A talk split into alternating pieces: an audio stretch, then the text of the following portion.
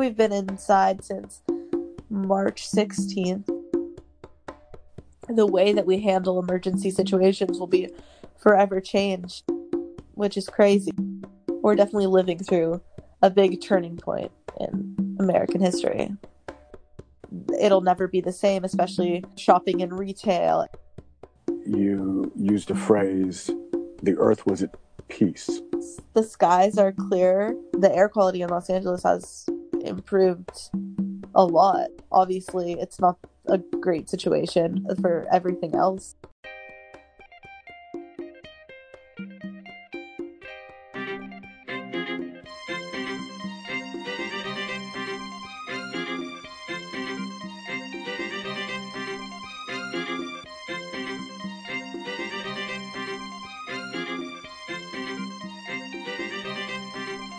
It's Monday, May 4, 2020. Los Angeles is still operating under a stay at home order, although 11 states have begun the phase one reopening process. U.S. cases of COVID now total 1.2 million, and deaths in the U.S. have crossed the 69,000 mark. To put that number in perspective, World War I, where U.S. involvement was two years, 116, that's 116,000, died. That's about 300 per day. Vietnam, 14 years, 58,000 died, 11 persons per day. The American Revolutionary War, 8 years, 25,000 total deaths, 11 per day. COVID 2020, even with all the advances in medicine and technology, that's 1,000 deaths per day. We talk about casualties of war. So think about all the people attached to those 1,000 deaths per day husbands, wives, daughters, sons, neighbors, friends, family members.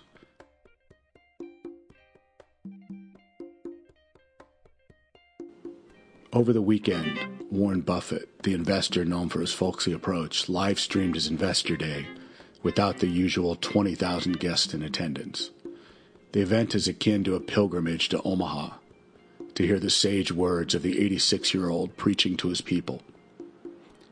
Typically, he would have been joined by his partner of 60 years, Charles Munger, who's also the lead partner of law firm Munger Tolles. Mr. Munger, at 96 years of age, apparently has embraced the Zoom meeting technology and chose to remain grounded rather than make the trek to Nebraska for the services. While Mr. Buffett is not my guru, he is without doubt legendary. He deserves praise for his longevity, his intellect, and his deal making prowess. You have to be a special sort, multi billionaire status aside, and remember that's billions with nine zeros, to become besties with Bill Gates. Not only have they committed to distributing the bulk of their massive wealth via the Giving Pledge, an organization they co founded in 2010, but they've also bonded through shared appreciation of bridge, the card game of strategy. Why do I mention Bill Gates, Warren Buffett? How do they fit into 2020? Well, there's actually a bunch of overlap. Warren Buffett gave a real history lesson, and Bill Gates, besides Microsoft fame, has gone on to become an expert in pandemics, an evangelist for climate change and global causes of significance to the population as a whole and helping folks quite generally. Warren Buffett is known for saying in investment circles, uh, roughly translated to and repeated this way buy when others are fearful and sell when others are greedy. In 2008, he had a major impact on the market, both financially and emotionally. He took preferred stakes in Goldman Sachs, General Electric, Wells Fargo, Bank of America, probably a few others I've forgotten.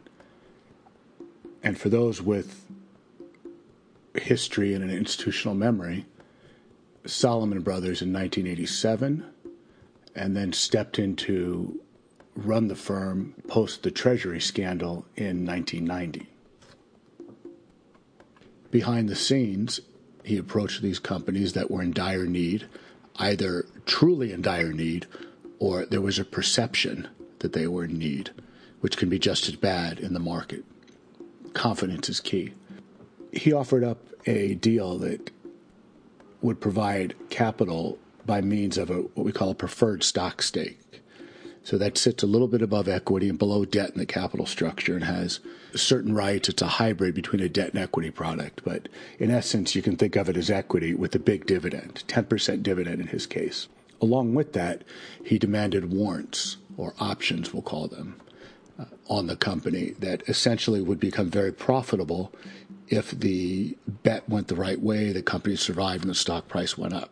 So when he announced these deals during the crisis of 08, uh, it, it gave major capital to Goldman Sachs and the other firms that he that he bought pieces in, and it boosted confidence in the market and up, up and away. Not quite that dramatic, but you get the you get the message. Now, roll forward to 2020. Berkshire Hathaway, his firm, had significant stakes in four major U.S. airlines. The whisper, when things started to fall apart a month or so back, was that Berkshire and Buffett would step in and offer up these same sort of deals. Lots of cash to the airlines. He'd get a, an equity stake and preferential stock, but he would he would not only offer cash, but he would uh, essentially put a stamp of approval, right? Stamp of approval on these firms so others could follow. All right, so now we're six weeks forward. We're at his Omaha meeting. It's announced that he did just the opposite. In fact, he exited, he sold all of his airline stocks.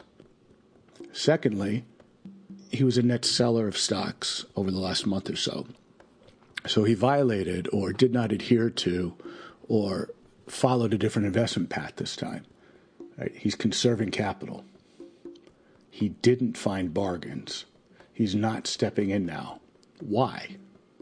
He went through a very artful and interesting presentation or explanation at the beginning of his presentation. The history of the United States and the value of the economy over time. His history lesson started in 1789 when he said the U.S. Uh, the value of U.S. assets was worth approximately one billion dollars. Right, nine zeros now. Right, nine zeros. Acreage, land was selling for three cents per acre. Think about that, three cents per acre. 2020, the value of the U.S. economy, $100 trillion. That's 100 with 12 zeros. He laid out another metric in talking about financial history. He described the stock market crash and subsequent depression. The crash began in 1929. There's a book, The Great Crash by John Kenneth Galbraith, which is the very slim Bible, or call it a chapter in the Bible of financial history. The lesson to take away are there, there are a few here. The metrics are between 1929 at the top and the bottom, a few years later, the stock market was down 90%, 9 0. During that period, we had uh, what, what we're now describing, and you hear talk of a V and a W and an L recovery. We had a W. Market fell, rose, fell again before finally going up. Well, 1929 fell 48% plus or minus, gained about half of that back, and then within a year or so was down another big chunk for 90% top to bottom. Here's what gets interesting it took over 20 years, 24 years, to get back to the old highs. The 1950s, coming out of World War II, the New Deal, strength of the automakers, America, the cleavers, all of that noise. Over 20 years. So back to Buffett yesterday. he goes out of his way to say things like, I'm bullish on America. There's been no better bet in economic history than America. There's no place better than to have been born, even born poor, than in America. He starts his conversation that way, he ends his lecture that way, and that's very consistent. Always very consistent. So, what was different this time? Out loud, he said that he just didn't know. He's not finding bargains, and these are problems that resolve themselves over months, years, perhaps decades. How is it that the Oracle of Omaha, who bought his first stock at 11 years old, 75 years ago, who spent eight decades analyzing stocks and economics and trends, how is it that he just doesn't know? I think the answer is he's talking about the field of behavioral economics. In other words, what do people do and why do they do it? Why do you buy, sell, save, spend? These sorts of questions. The idea that rational thought and choice, as modeled by classical economics, doesn't explain decisions that humans make. There are psychological, cognitive, and you know, cultural and social factors that lead humans to make decisions that aren't predictive by traditional economic models. This is behavioral economics. And in 2002, a psychologist by the name of Daniel Kahneman was awarded a Nobel Prize in economics for his work in this field. Now, here's what I get a kick from Michael Lewis wrote a book called The Undoing Project about the history of Daniel Kahneman and his days back in the Israeli army and his partner. Michael Lewis, you may know, and if you don't know, you really do know, that he wrote The Blind Side, the hit movie, The Big Short, Moneyball, and Liar's Poker, which is a book that every young, aspiring salesman and trader headed off to Wall Street in the mid 1980s read cover to cover. It's the story of Michael Lewis and his adventures as a trainee on the Salomon Brothers trading desk in, I believe, 1986. Well, remember who came in with the big investment into Salomon Brothers in 1987? Warren Buffett. Who saved them in 1990? Well, now 35, 40 years later, here's Michael Lewis writing about behavioral economics, and Warren Buffett is back around now in 2020 describing a phenomena whereby he cannot use classical structures to figure out what to do in the market. So, how does that relate to today's guest?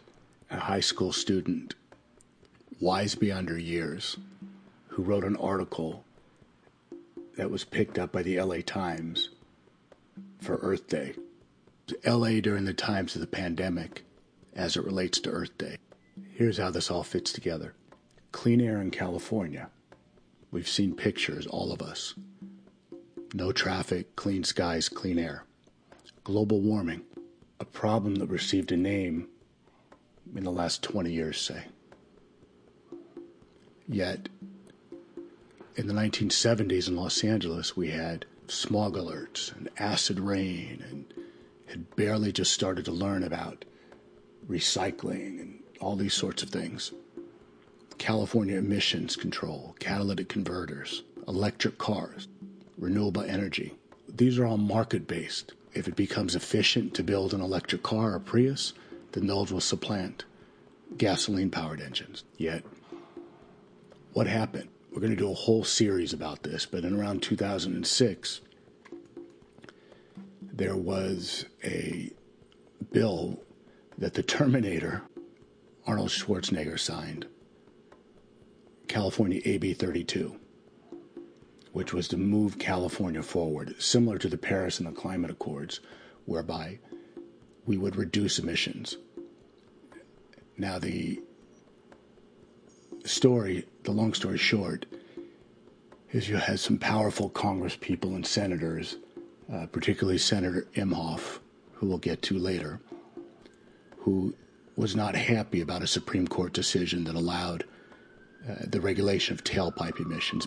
Basically, gave the way this uh, gave the states a way to uh, move towards clean air. And the thesis was we'd have a market based solution, supply and demand such that it became cheaper and cheaper to produce clean energy. Well, they stepped all over the bill, fought it. President Obama's elected, uh, markets begin to develop forward, backwards, forward, backwards. New administration, President Trump, EPA, and, and some of these laws are weakened, changed, stepped on all over again. And here we are looks like we're going backwards. Then the pandemic strikes. Out of nowhere, an unintended consequence, which is in fact positive, believe it or not, is that we get to see with our own eyes that pollution can be controlled. Cars are off the road, sky's clear, right? all the positive benefits. I don't know what comes from this, but it's undeniable it started in China and moved around the world where you could see the photos from space, pollution cleared. So, market based solutions, an unintended consequence of the pandemic. Warren Buffett and other market participants suggesting that they just don't know what to do, that this could be years or decades before we have resolution.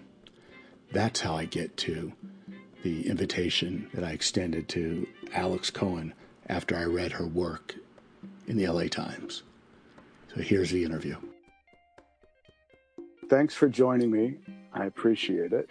Thank uh, you for having me. Of course. What I wanted to talk about is an article that you wrote that I first read in the LA Times, and it was published around Earth Day. So maybe if you could just tell me a bit about why you wrote it and you know what you were thinking.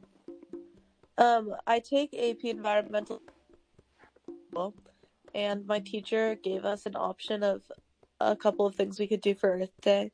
And most of them were like planting a tree or taking a walk, but one of them was to write a letter to the editor. So I so I thought I might as well just do that. Um, and I wrote it and I didn't really think much of it and I submitted it to a few newspapers and the LA Times decided to publish it. So that was really cool because I am very passionate about environmental politics and um, kind of youth civic engagement with climate change and those kind of topics and getting involved. So um, I was really proud of how I addressed. I'm uh, proud of I'm proud of you as well. Tell me you. what what made you think to submit it to newspaper? My teacher emailed me and told me that I should submit it.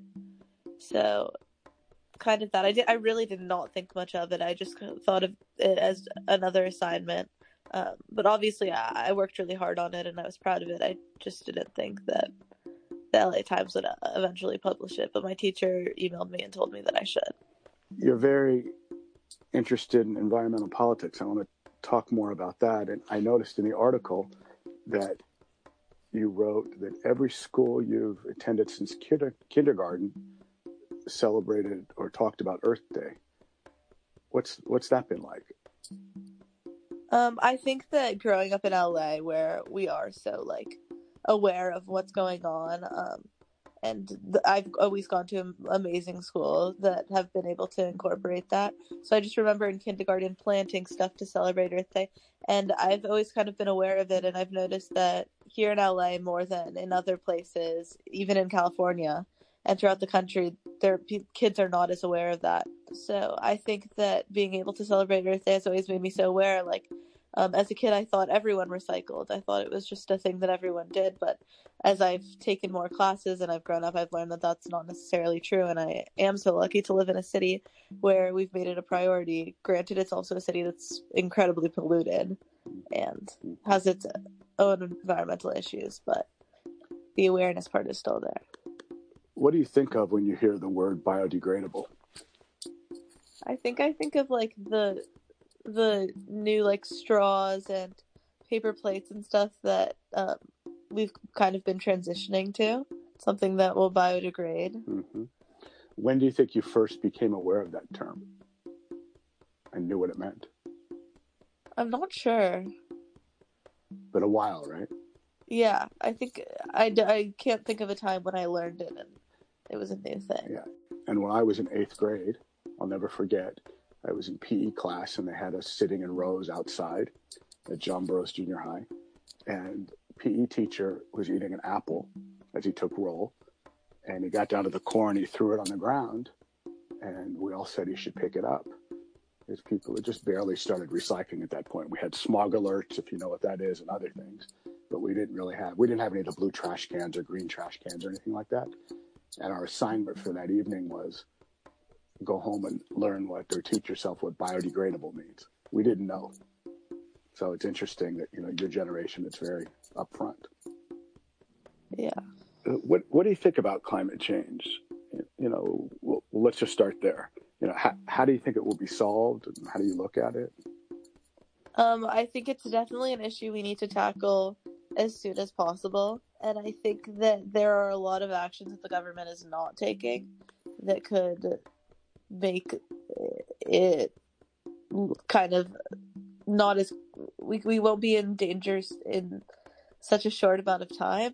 What actions that they're not Um, I think that there, I, I, an example is the Green New Deal. I don't agree with all aspects of it, but I do think a, a large scale change like that to all of our lifestyles nationwide would be really important. And I think that in California and especially in LA and San Francisco, we've taken we've taken little measures that'll definitely in, like improve the climate here and, and the environment and will reduce the impacts of climate change. And there's a lot of talk about making cars go all electric by I think 2030. So that's definitely something that will vastly improve the environment right now. When will you be able to register to vote? I can register now at 16, which is really cool. I didn't realize that. Yeah, as soon as you turn 16, you're able to register to vote. And will this be the top issue that you look to when you look at candidates, or, or what are what's the priority of the top two or three issues? For me, Yes. I think that reproductive rights are definitely one of them. Definitely the environment is in the top three. I don't know, and education, And education meaning public education, and funding for education, and equality in education. Do you think that there are vast differences between your generation and mine with regard to our views on climate change and how we might solve it? I think that there are definitely very different views because the older generations tend to not be as aware of the climate change issues and they also don't, they also aren't, aren't as passionate but i think that also has to do with education. Like i've been obviously exposed to environmental issues in earth day for my entire school career but, but i think that those weren't issues that were tackled as much with prior generations and they also weren't as relevant at the time. So there's definitely a little bit of a disconnect between gen- generations on environmental issues. I realize you can't speak for your entire generation, but do you sense that there is anger with older generations or disappointment? in regards to my generation or climate change? So, the younger generation, how you all view older generations with regard to how we've handled environmental stewardess and you know, are we have we dropped the ball? You know, are you angry with us? You know, what, that that sort of thing. yeah i think that there's definitely some little conflict there because if you look on the internet there are so many young activists that are blaming outwardly blaming older generations for the destruction to the climate and there's a lot of anger there not just in regards to environmental issues but a lot of political issues that teenagers are angry at for the situation that older generations have put us in Who do you look up to, or think has done a good job, or is doing a good job, both in your generation and mine, uh, with regard to the environment? I think mine Al Gore is he's one of my favorite politicians and he really values the environment. I read one of his books in Inconvenient Truth and I think he really addresses the issues and a lot of politicians don't because they're funded by companies that are making money off exploiting our resources. So they're not able to speak out. But I think Al Gore has been somebody who's really good about speaking, good at speaking out about the environment. Have you ever heard of carbon credits or the, the concept of taxing pollution? Yeah. What do you think about that idea? I think, well, in my AP environmental science class, we've learned a lot about like the actual value um, in regards to you know the value on the price tag. So when you're when you're making a cheap product um, but you're using not so good means to get to that cheap product it's actually going to cost more for the environment in the long run. So i think it's really important to make it so that we're accounting all costs um, when producing products especially if they're exploiting aspects of our world. Right. So you put a price on carbon and include it in the overall price yeah. of the good interesting. In your article, you used a phrase, the earth was at peace. Yeah. T- tell me about that. What's it been like around Los Angeles? Uh, uh, and we'll talk about COVID in a moment, but what's it been like the last few weeks, last month or so? Um, the earth was at peace. It seems that there's, well, obviously there's less people on the road, so I'm very happy with less traffic. but, but there's, the skies are clear we can see we could visibly see there are clear skies and it just the air seems more breathable maybe that's in my head but you could if you look at the statistics and pictures you could see that the air quality in los angeles has improved a lot. Obviously it's not a great situation for the re- for everything else and all the other factors but the air is improving and also a lot of people are going outside and enjoying nature more because they're stuck in their houses and there's really nothing else to do. So hopefully that'll like give some incentive to create change. So let's talk about the pandemic and, and COVID. Describe to me what it's been like for you. And are you scared? Are you hopeful? And just what's the day to day been like since it started? And for how long have you been home? I think that I'm so lucky that I have a great household to live in and I have parents and a brother who are able to keep me entertained. Hmm. But it's really been interesting to shift to online school and to have to communicate with my teachers only on the internet and some of them aren't even hosting classes and they're meeting up with us once a week so it's a really different structure of education and it makes college admission so uncertain we don't know about we don't i'm a junior right now but i don't know if we'll go back for the beginning of my senior year next year and I haven't been able to see my friends often. I think we've been inside since March 16th, but my family's definitely taking the time to have dinner together and to play cards together and watch TV together. So it, it hasn't been terrible for me, but obviously the situation is so scary. And as much as I'm worried about, you know, my summer programs have been canceled and I'm not in, in a normal traditional school, it's also scary to see what's going to happen to the world and our country. I think that uh, it'll never be the same, especially, you know, shopping in retail and the way that we handle emergency situations will be forever changed, which is crazy. So we're definitely living through a big turning point in American history. When this clears up, whatever that means, and life gets back to whatever the new normal is, do you think you'll still go to movie theaters and other crowded spaces like you had before? I think that eventually I will. I don't think it'll be a like once we're out, I'll run to the movie theater, but I think that eventually we'll be able to get back to somewhat normal. You mentioned online schools or online classes. How is that compared to being face to face? I I re- I really love education and I love all of my teachers so I don't like it that much. But um, there are definitely some pros. Like I get to sleep in more, um, and my school has created Wellness Wednesdays. So on Wednesdays, um, we don't have any classes or anything due, um, so we're able to k- take care of our mental health and um, kind of relax for a day.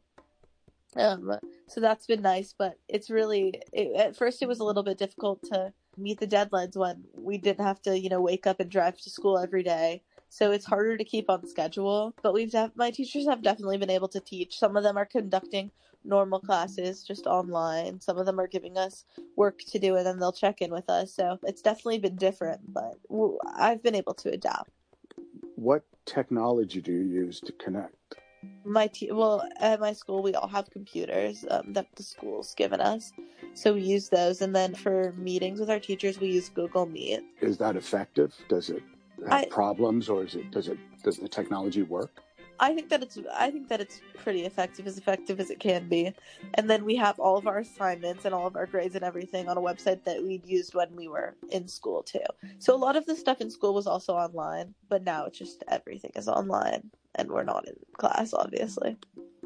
When you're not in school and you're communicating with friends, which platforms do you use? Do you use Instagram or Zoom or what uh, how do you, how do you connect? But we use texting a lot. I go on Zooms with my friends every once in a while. I've done a couple with my camp friends that I don't see that often, so it was it's nice to see them. But most of the time we'll text or we'll FaceTime, and I've, I've had a couple of friends come over and we'll we'll social distance and sit outside.